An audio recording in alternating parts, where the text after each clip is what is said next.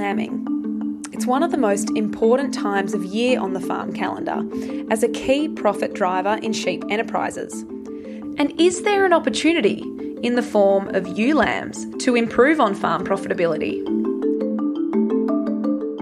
You're listening to The Yarn, the number one wool industry podcast. I'm Ellie Bigwood. The AWI and MLA wool and sheep meat survey results from November 2020 show that 42% of producers surveyed want to increase their ewe flock, and another 52% want to maintain it. And part of that is by joining sheep at a younger age, i.e., joining ewe lambs. When done correctly, joining ewe lambs is profitable. A new course called Thriving Ewe Lambs has recently been developed by Kirsty and Andrew Kennedy, the husband and wife duo behind Thrive Agri Services. While the course is still in the pilot phase, there are already some key learnings for producers who are or are considering joining their ewe lambs. AWI's Marius Cumming caught up with Kirsty and Andrew to learn more about the secrets to successfully joining ewe lambs and how this course came about. Five to ten years worth of research done in the space it was sitting there, and there was an obvious opportunity to extend that out to producers. You know, producers were running into some issues around not hitting some critical targets, and it was an obvious thing for us to develop something else and send it out to, to people to try and help them hit their targets better. And um, have some success um, out of joining ewe lambs, and you know because we know it is profitable to do. So um, that was probably sort of the real motivation. I guess our background, Marius, is in science and understanding the physiology of the sheep. And as Andrew said, there is some critical control points that can dictate some success or failure with ewe lambs. And we like to work in that understanding um, and optimisation area. So that's why it was something that, that we were passionate about extending. And we've got some clients that, as you just mentioned, are looking at growing their numbers, and ewe lambs play a critical role in their in their enterprise going forward. So it was a good um, opportunity to get out there and and extend the information and have a benchmarking group that let people be able to understand what's going on in other um, properties other than their own.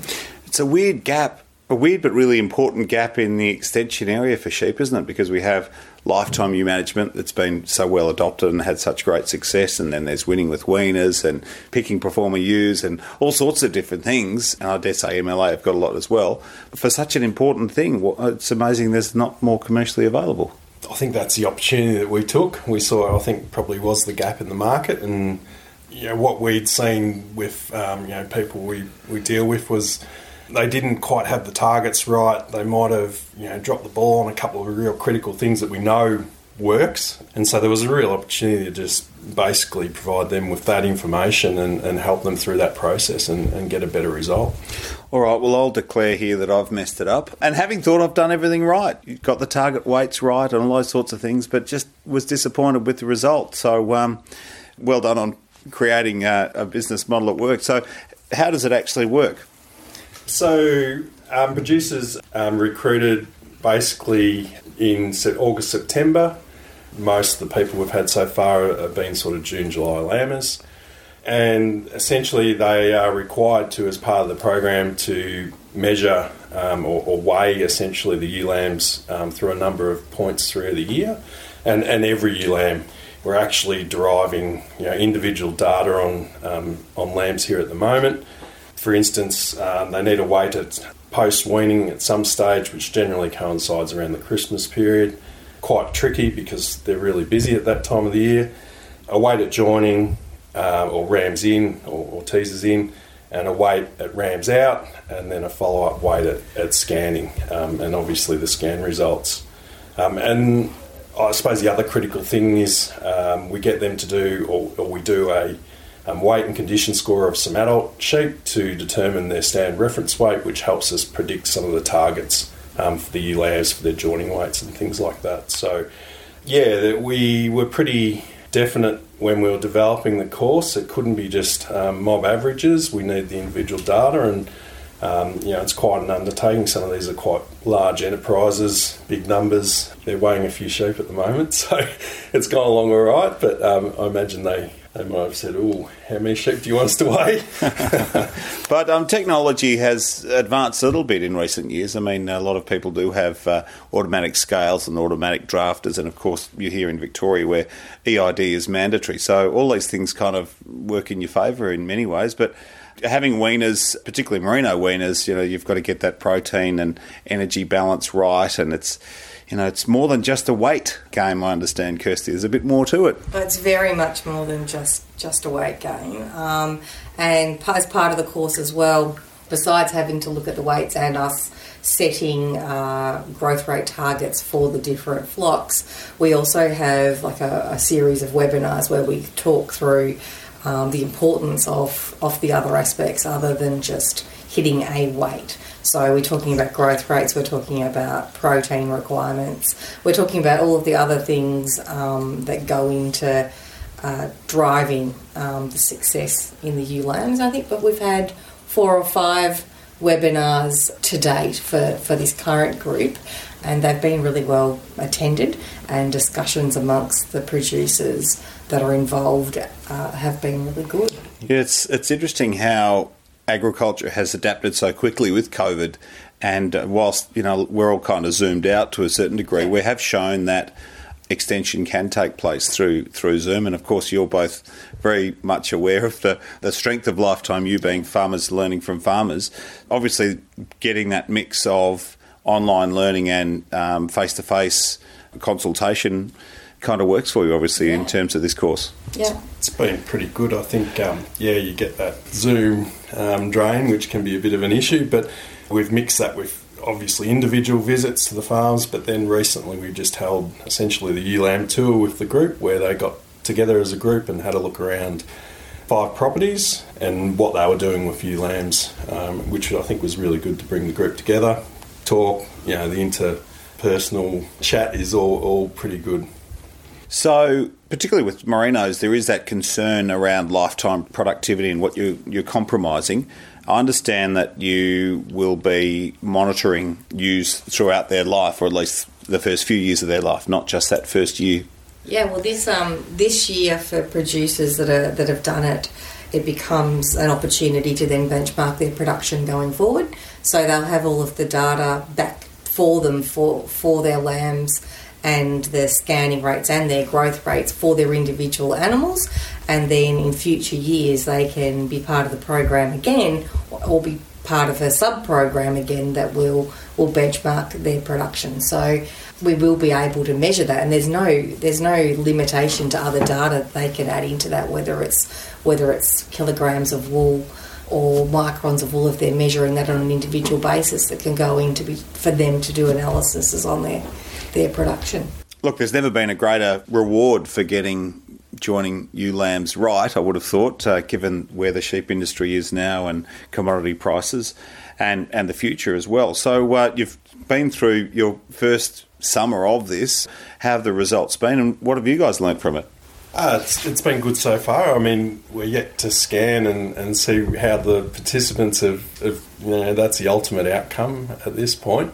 Probably a big learning oh, big learning for the producers today. It's just you know ensuring that they don't um, drop the ball on lamb growth rates. You know, in that pre-Christmas period, everybody gets really busy there with other things, whether you're turning off slaughter lambs or shearing or, or whatever, um, and that appears to be a point of where things could go wrong. That's probably been, I think, the key learning to date. Um, so far, for us, oh look, it's a it's been a pilot sort of year for us in terms of testing a new program, and you know, you'd be aware, Marius, that you know all programs like this, you know, where it's lifetime ewe management, have a you know have a pilot period where you work out all the things that, that work and things that don't work. So, um, yeah, we've learned a, a few things um, along the way, um, things we probably do a little bit, you know, slightly differently. But it's all it's all been very positive. I think the feedback from the producers today, it's been been extremely positive. So. Well, yeah, I'd agree with that. Like, based in Hamilton this year, we're doing site visits as well, four site visits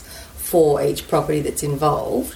So, our uh, span's been from a Geelong down south to the coast over to South Australian border, which used caused a few issues with COVID when we had borders closed and yeah, central Victoria. Yeah, so so for that, from a managing to get around people that that has been an, a good geographical spread. But when we have fielded calls from interstate, we we had limited it this year.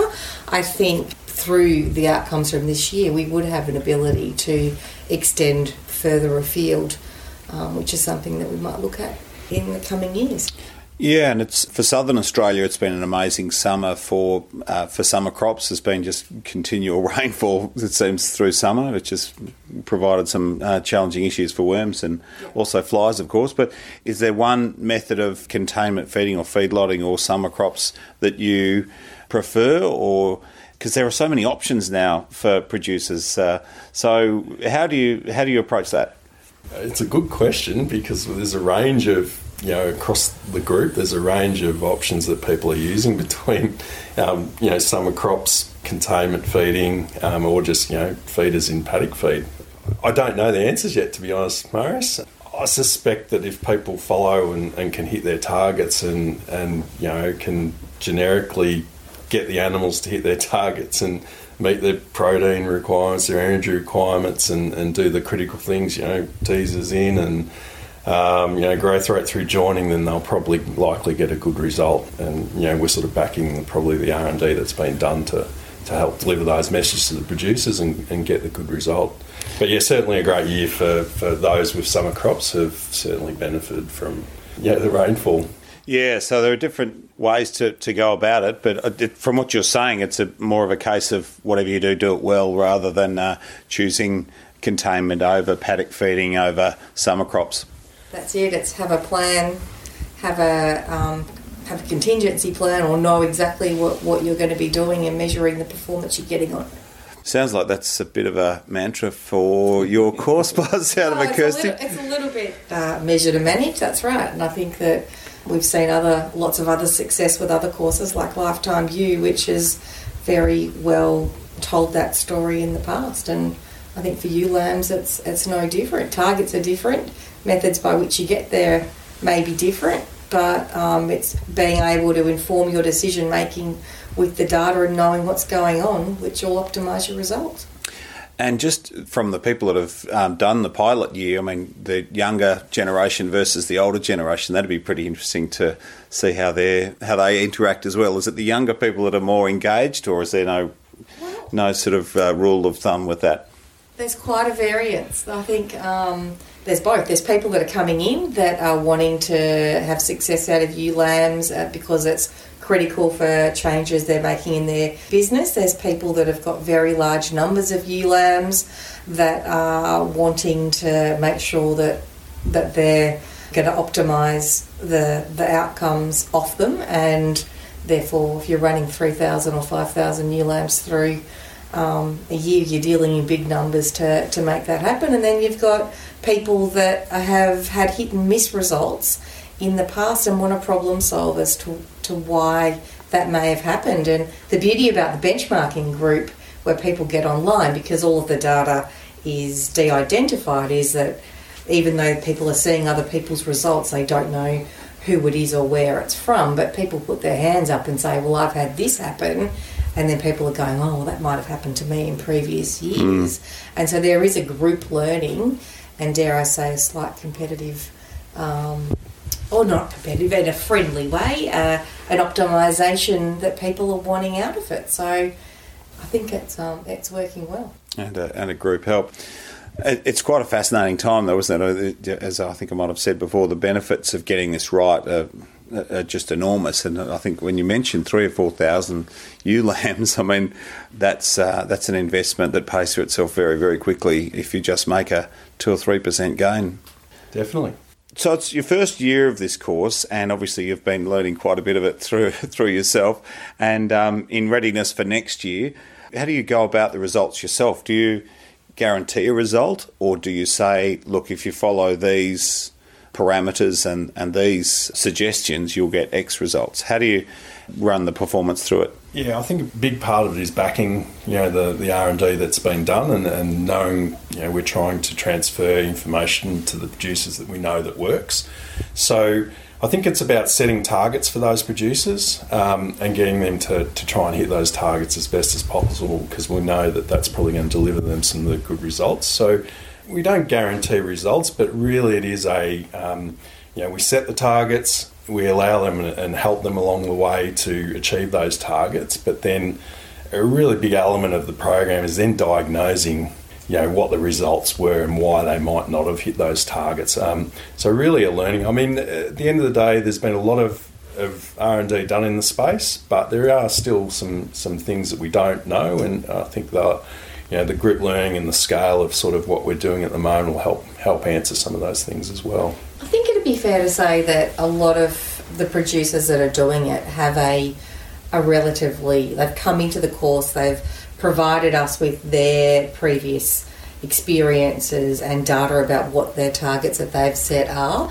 And a lot of it might not be a big deviation from what they have actually previously attempted to do. So uh, I think we're not really having a major sh- phase shift away from from what they've done in the past but it's about following the journey and making sure that they're hitting the targets at the right time. So so they might have had a target that's you know maybe five or ten percent off where we would where the science says it might be, or it might be right on where the science says it might be.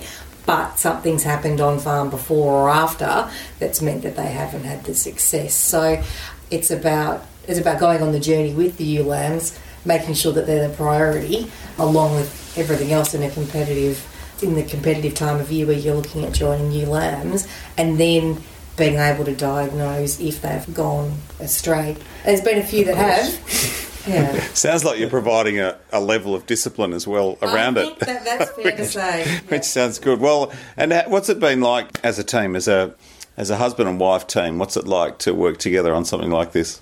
It's been good. Um, obviously, as a did you believe that answer? Because I didn't. No, it wasn't very. Who was it? He's a terrible liar. Right, well, Kirsty, you're allowed to respond in kind as well. I'll let him hang himself. no, it's been excellent.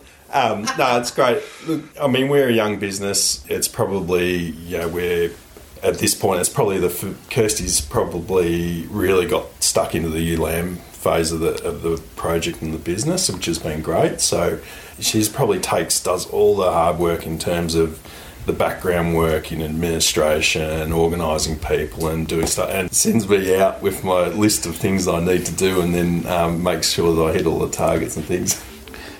Right, Kirsty, here's your time to return fire. There's quite a few compliments in there, by the oh, way. There was, there yeah. was. I think we're a good team. It's nice to get Andrew on the road. True. Guys, um, congratulations on forging ahead and starting this novel new course. All the best for the next iteration with it, but um, thanks for joining us on the yarn. No worries, worries. Thanks. Thanks, Marius. Kirsty and Andrew Kennedy there from Thrive Agri Services. And if you'd like more information on the Thriving Ewe Lambs course, you can head to their website www.thriveagriservices.com.au. If you enjoyed this episode of The Yarn, there are a few previous episodes on lambing that you might just like as well.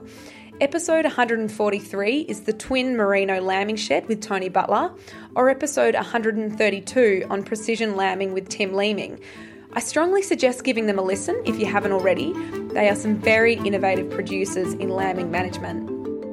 That's a wrap on this episode of The Yarn. If you liked it, please tell your mates or leave a review on the podcast app as it helps other people find us and learn more about the wool industry. Australian Wool Innovation are on Facebook, on Twitter at Wool Innovation, and Instagram at Australian Wool. I'm Ellie Bigwood. Thank you as always for your company and catch you again soon for another yarn.